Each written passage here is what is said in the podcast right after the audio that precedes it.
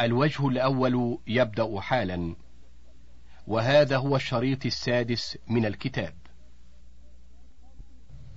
فصل ومن مات زوجها الغائب أو طلقها اعتدت منذ الفرقة وإن لم تحد وعدة موطوءة بشبهة أو زنا أو بعقد فاسد كمطلقة وإن وطئت معتدة بشبهة أو نكاح فاسد فرق بينهما وأتمت عدة الأول ولا يحتسب منها مقامها عند الثاني ثم اعتدت للثاني وتحل له بعقد بعد انقضاء العدتين وإن تزوجت في عدتها لم تنقطع حتى يدخل بها فإذا فارقها بنت على عدتها من الأول ثم استأنفت العدة من الثاني. وإن أتت بولد من أحدهما انقضت منه عدتها به ثم اعتدت للآخر ومن وطئ معتدته البائن بشبهة استأنفت العدة بوطئه ودخلت فيها بقية الأولى وإن نكح من أبانها في عدتها ثم طلقها قبل الدخول. بنت. فصل.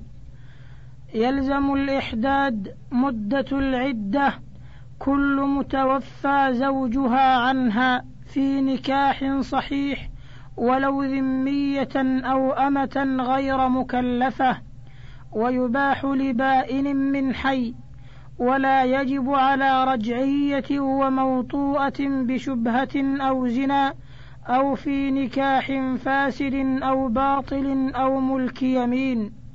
والإحداد اجتناب ما يدعو إلى جماعها أو يرغب في النظر إليها من الزينة والطيب والتحسين والحناء وما صبغ للزينة وحلي وكحل أسود لا توتيا ونحوها ولا نقاب وأبيض ولو كان حسنا وتجب عدة الوفاة في المنزل حيث وجبت فإن تحولت خوفا أو قهرا أو بحق انتقلت حيث شاءت ولها الخروج لحاجتها نهارا لا ليلا وإن تركت الإحداد أثمت وتمت عدتها بمضي زمانها. باب الاستبراء. من ملك أمة يوطأ مثلها من صغير وذكر وضدهما حرم عليه وطئها ومقدماته قبل استبرائها واستبراء الحامل بوضعها ومن تحيض بحيضة والآيسة والصغيرة بمضي شهر. كتاب الرضاع. يحرم من الرضاع ما يحرم من النسب. والمحرم خمس رضعات في الحولين والسعوط والوجور ولبن الميتة والموطوءة بشبهة أو بعقد فاسد أو باطل أو زنا محرم وعكسه البهيمة وغير حبلى ولا موطوءة فمتى أرضعت امرأة طفلا صار ولدها في النكاح والنظر والخلوة والمحرمية وولد من نسب لبنها إليه بحمل أو وطء ومحارمه محارمة ومحارمها محارمة دون أبويه وأصولهما وفروعهما. فتباح المرضعة لأبي المرتضع وأخيه من النسب. وأمه وأخته من النسب لأبيه وأخيه ومن حرمت عليه بنتها فأرضعت طفلة حرمتها عليه وفسخت نكاحها منه إن كانت زوجته وكل امرأة أفسدت نكاح نفسها برضاع قبل الدخول فلا مهر لها وكذا إن كانت طفلة فدبت فرضعت من نائمة وبعد الدخول فمهرها بحاله وإن أفسده غيرها فلها على الزوج نصف المسمى قبله وجميعه بعده. ويرجع الزوج به على المفسد ومن قال لزوجته أنت أختي لرضاع بطل النكاح فإن كان قبل الدخول وصدقت فلا مهر وإن أكذبته فلها نصفه ويجب كله بعده وإن قالت هي ذلك وأكذبها فهي زوجته حكما وإذا شك في الرضاع أو كماله أو شكت المرضعة ولا بينة فلا تحريم. كتاب النفقات. يلزم الزوج نفقة زوجته قوتا وكسوة وسكناها بما يصلح لمثلها ويعتبر الحاكم ذلك بحالهما عند التنازع. فيفرض للموسرة تحت الموسر قدر كفايتها من أرفع خبز البلد وأدمه ولحما عادة الموسرين بمحلهما.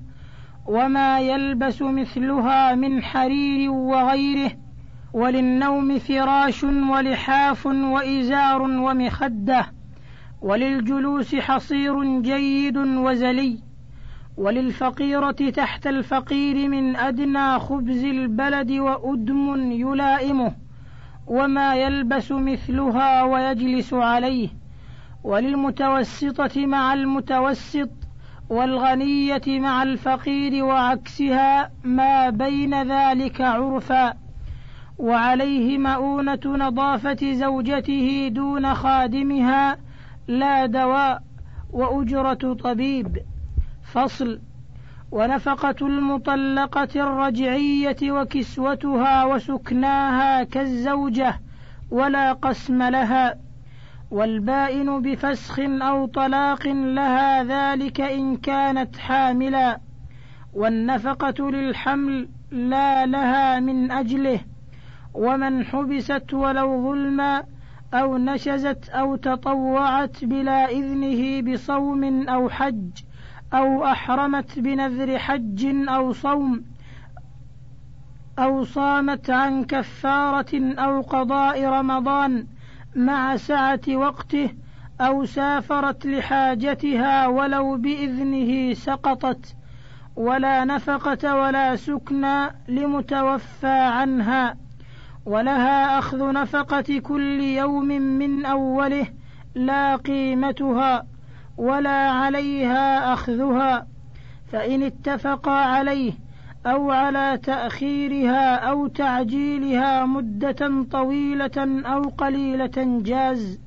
ولها الكسوة في كل عام مرة في أوله. وإذا غاب ولم ينفق لزمته نفقة ما مضى. وإن أنفقت في غيبته من ماله فبان ميتا غرمها الوارث ما أنفقته بعد موته. فصل ومن تسلم زوجته أو بذلت نفسها ومثلها يوطأ وجبت نفقتها ولو مع صغر زوج ومرضه وجبه وعنته ولها منع نفسها حتى تقبض صداقها الحال فإن سلمت نفسها طوعا ثم أرادت المنع لم تملك وإذا أعسر بنفقة القوت أو الكسوة أو ببعضهما أو المسكن فلها فسخ النكاح فإن غاب ولم يدع لها نفقة وتعذر أخذها من ماله واستدانتها عليه فلها الفسخ بإذن الحاكم. باب نفقة الأقارب والمماليك. تجب أو تتمتها لأبويه وإن علوا ولولده وإن سفل حتى ذوي الأرحام منهم حجبه معسر أو لا وكل من يرثه بفرض أو تعصيب لا برحم سوى عمودي نسبه سواء ورثه آخر كالأخ أو لا كعمة وعتيق بمعروف مع فقر من تجب له وعجزه عن تكسب إذا فضل عن قوت نفسه وزوجته ورقيقه يومه وليلته وكسوة وسكنى من حاصل أو متحصل لا من رأس مال وثمن ملك وآلة صنعة ومن له وارث غير أب فنفقته عليهم على قدر إرثهم فعلى الأم الثلث والثلثان على الجد وعلى الجدة السدس والباقي على الأخ. والأب ينفرد بنفقة ولده ومن له ابن فقير وأخ موسر فلا نفقة له عليهما ومن أمه فقيرة وجدته موسرة فنفقته على الجدة ومن عليه نفقة زيد فعليه نفقة زوجته كظئر لحولين ولا نفقة مع اختلاف دين إلا بالولاء وعلى الأب أن يسترضع لولده ويؤدي الأجرة ولا يمنع أمه إرضاعه. ولا يلزمها إلا لضرورة كخوف تلفه ولها طلب أجرة المثل ولو أرضعه غيرها مجانا بائنا كانت أو تحته وإن تزوجت آخر فله منعها من إرضاع ولد الأول ما لم يضطر إليها. فصل.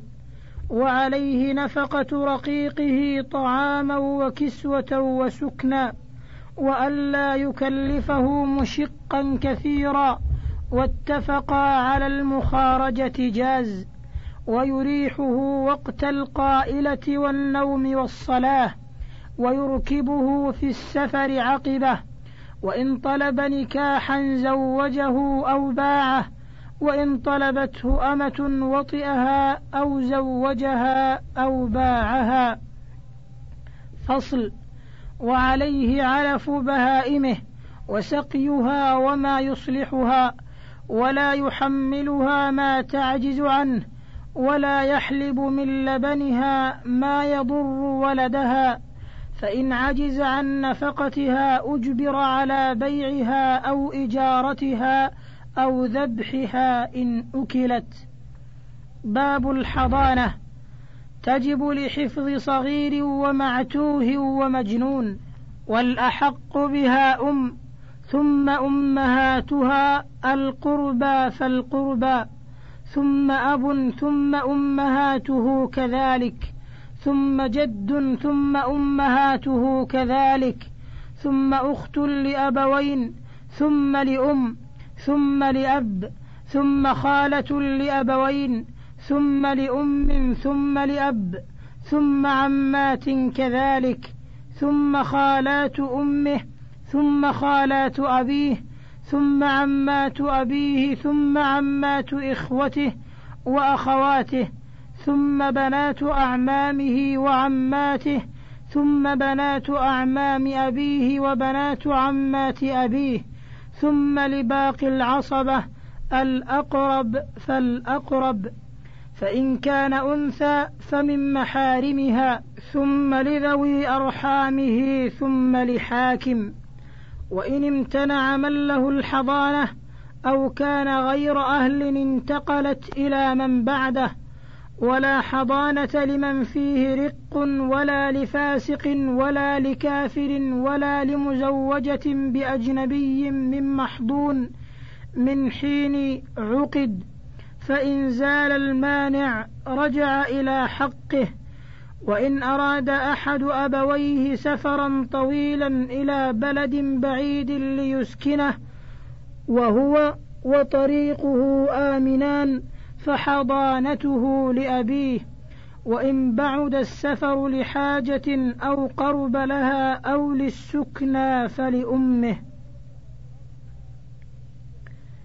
فصل وإذا بلغ الغلام سبع سنين عاقلا خير بين أبويه فكان مع من اختار منهما ولا يقر بيد من لا يصونه ويصلحه. وأبو الأنثى أحق بها بعد السبع ويكون الذكر بعد رشده حيث شاء والأنثى عند أبيها حتى يتسلمها زوجها. كتاب الجنايات وهي عمد يختص القود به بشروط القصد وشبه عمد وخطأ. فالعمد أن يقصد من يعلمه آدميا معصوما فيقتله بما يغلب على الظن موته به مثل أن يجرحه بما له مور في البدن أو يضربه بحجر كبير ونحوه أو يلقي عليه حائطا أو يلقيه من شاهق أو في نار أو في ماء يغرقه. ولا يمكنه التخلص منهما أو يخنقه أو يحبسه ويمنعه الطعام أو الشراب فيموت من ذلك في مدة يموت فيها غالبا أو يقتله بسحر أو بسم أو شهدت عليه بينة بما يوجب قتله ثم رجعوا وقالوا عمدنا قتله ونحو ذلك وشبه العمد أن يقصد جناية لا تقتل غالبا ولم يجرحه بها كمن ضربه في غير مقتل بسوط أو عصا صغيرة أو لكزه ونحوه. والخطأ أن يفعل ما له فعله مثل أن يرمي صيدا أو غرضا أو شخصا فيصيب آدميا لم يقصده. وعمد الصبي والمجنون. فصل تقتل الجماعة بالواحد وإن سقط القود أدوا دية واحدة ومن أكره مكلفا على قتل مكافئه فقتله فالقتل أو الدية عليهما. وإن أمر بالقتل غير مكلف أو مكلفا يجهل تحريمه أو أمر به السلطان ظلما من لا يعرف ظلمه فيه فقتل فالقود أو الدية على الآمر. وإن قتل المأمور المكلف عالما بتحريم القتل فالضمان عليه دون الآمر. وإن اشترك فيه اثنان لا يجب القود على أحدهما منفردا لأبوة أو غيرها فالقود على الشريك. فإن عدل إلى طلب المال لزمه نصف الدية. باب شروط القصاص وهي أربعة. أحدها عصمة المقتول فلو قتل مسلم أو ذمي حربيا أو مرتدا لم يضمنه بقصاص ولا دية. الثاني التكليف فلا قصاص على صغير ولا مجنون. الثالث المكافأة بأن يساويه في الدين والحرية والرق فلا يقتل مسلم بكافر ولا حر بعبد وعكسه يقتل ويقتل الذكر بالأنثى والأنثى بالذكر. الرابع عدم الولادة. فلا يقتل أحد الأبوين وإن علا بالولد وإن سفل ويقتل الولد بكل منهما. باب استيفاء القصاص. يشترط له ثلاثة شروط. أحدها كون مستحقه مكلفا. فإن كان صبيا أو مجنونا لم يستوف وحبس الجاني إلى البلوغ والإفاقة. الثاني اتفاق الأولياء المشتركين فيه على استيفائه وليس لبعضهم أن ينفرد به. وإن كان من بقي غائبا أو صغيرا أو مجنونا انتظر القدوم والبلوغ والعقل. الثالث أن يؤمن في الاستيفاء أن يتعدى الجاني فإذا وجب على حامل أو حائل فحملت لم تقتل حتى تضع الولد وتسقيه اللبأ. ثم إن وجد من يرضعه وإلا تركت حتى تفطمه ولا يقتص منها في الطرف حتى تضع والحد في ذلك كالقصاص. فصل. ولا يستوفى قصاص إلا بحضرة سلطان أو نائبه وآلة ماضية. ولا يستوفى في النفس إلا بضرب العنق بسيف ولو كان الجاني قتله بغيره. باب العفو عن القصاص. يجب بالعمد القود أو الدية فيخير الولي بينهما. وعفوه مجانا أفضل فإن اختار القود أو عفا عن الدية فقط فله أخذها والصلح على أكثر منها وإن اختارها أو عفا مطلقا أو هلك الجاني فليس له غيرها وإذا قطع اصبعا عمدا فعفى عنها ثم سرت إلى الكف أو النفس وكان العفو على غير شيء فهدر وإن كان العفو على مال فله تمام الدية وإن وكل من يقتص ثم عفا فاقتص وكيله ولم يعلم فلا شيء عليهما وإن وجب لرقيق قود أو تعزير قذف فطلبه وإسقاطه إليه فإن مات فلسيده. باب ما يوجب القصاص فيما دون النفس. من أقيد بأحد في النفس أقيد به في الطرف والجراح. ومن لا فلا ولا يجب إلا بما يوجب القود في النفس وهو نوعان. أحدهما في الطرف فتؤخذ العين والأنف والأذن والسن والجفن والشفة واليد والرجل والإصبع والكف والمرفق والذكر والخصية والإلية والشفر كل واحد من ذلك بمثله وللقصاص في الطرف شروط الأول الأمن من الحيف بأن يكون القطع من مفصل أو له حد ينتهى إليه كمارن الأنف وهو ما لأن منه.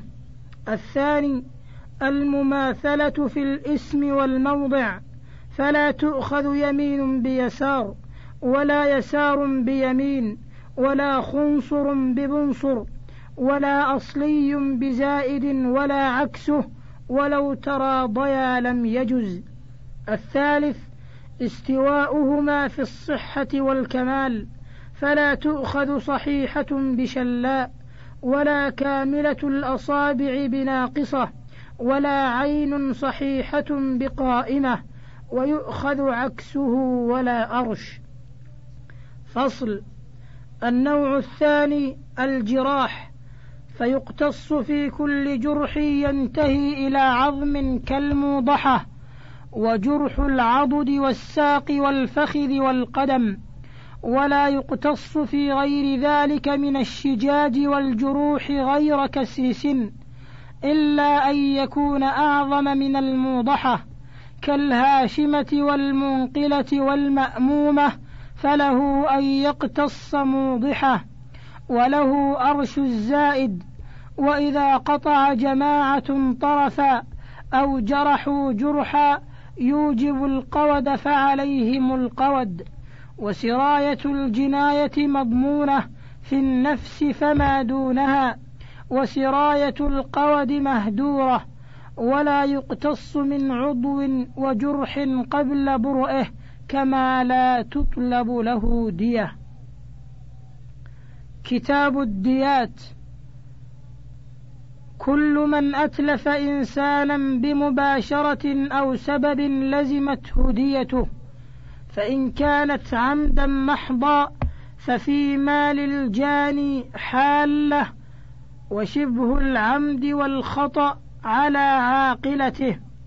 وإن غصب حرا صغيرا فنهشته حية أو أصابته صاعقة أو مات بمرض أو غل حرا مكلفا وقيده فمات بالصاعقة أو الحية وجبت الدية.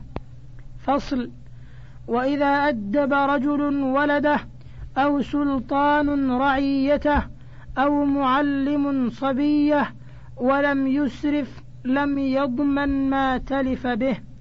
ولو كان التأديب لحامل فأسقطت جنينا ضمنه المؤدب وإن طلب السلطان امرأة لكشف حق الله أو استعدى عليها رجل بالشرط في دعوى له فأسقطت ضمنه السلطان والمستعدي ولو ماتت فزعا لم يضمنا ومن أمر شخصا مكلفا أن ينزل بئرا أو يصعد شجرة فهلك به لم يضمنه ولو أن الآمر سلطان كما لو استأجره سلطان أو غيره.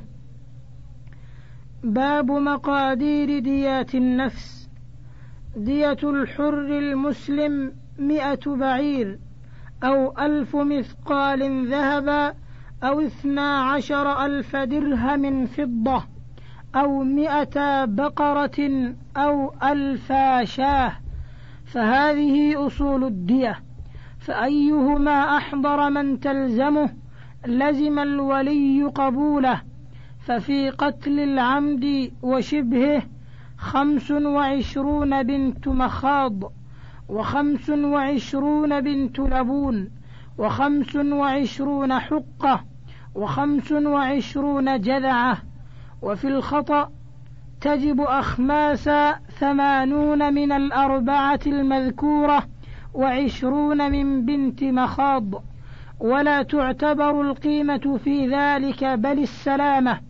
ودية الكتابي نصف دية المسلم ودية المجوسي والوثني ثمانمائة درهم ونساؤهم على النصف كالمسلمين.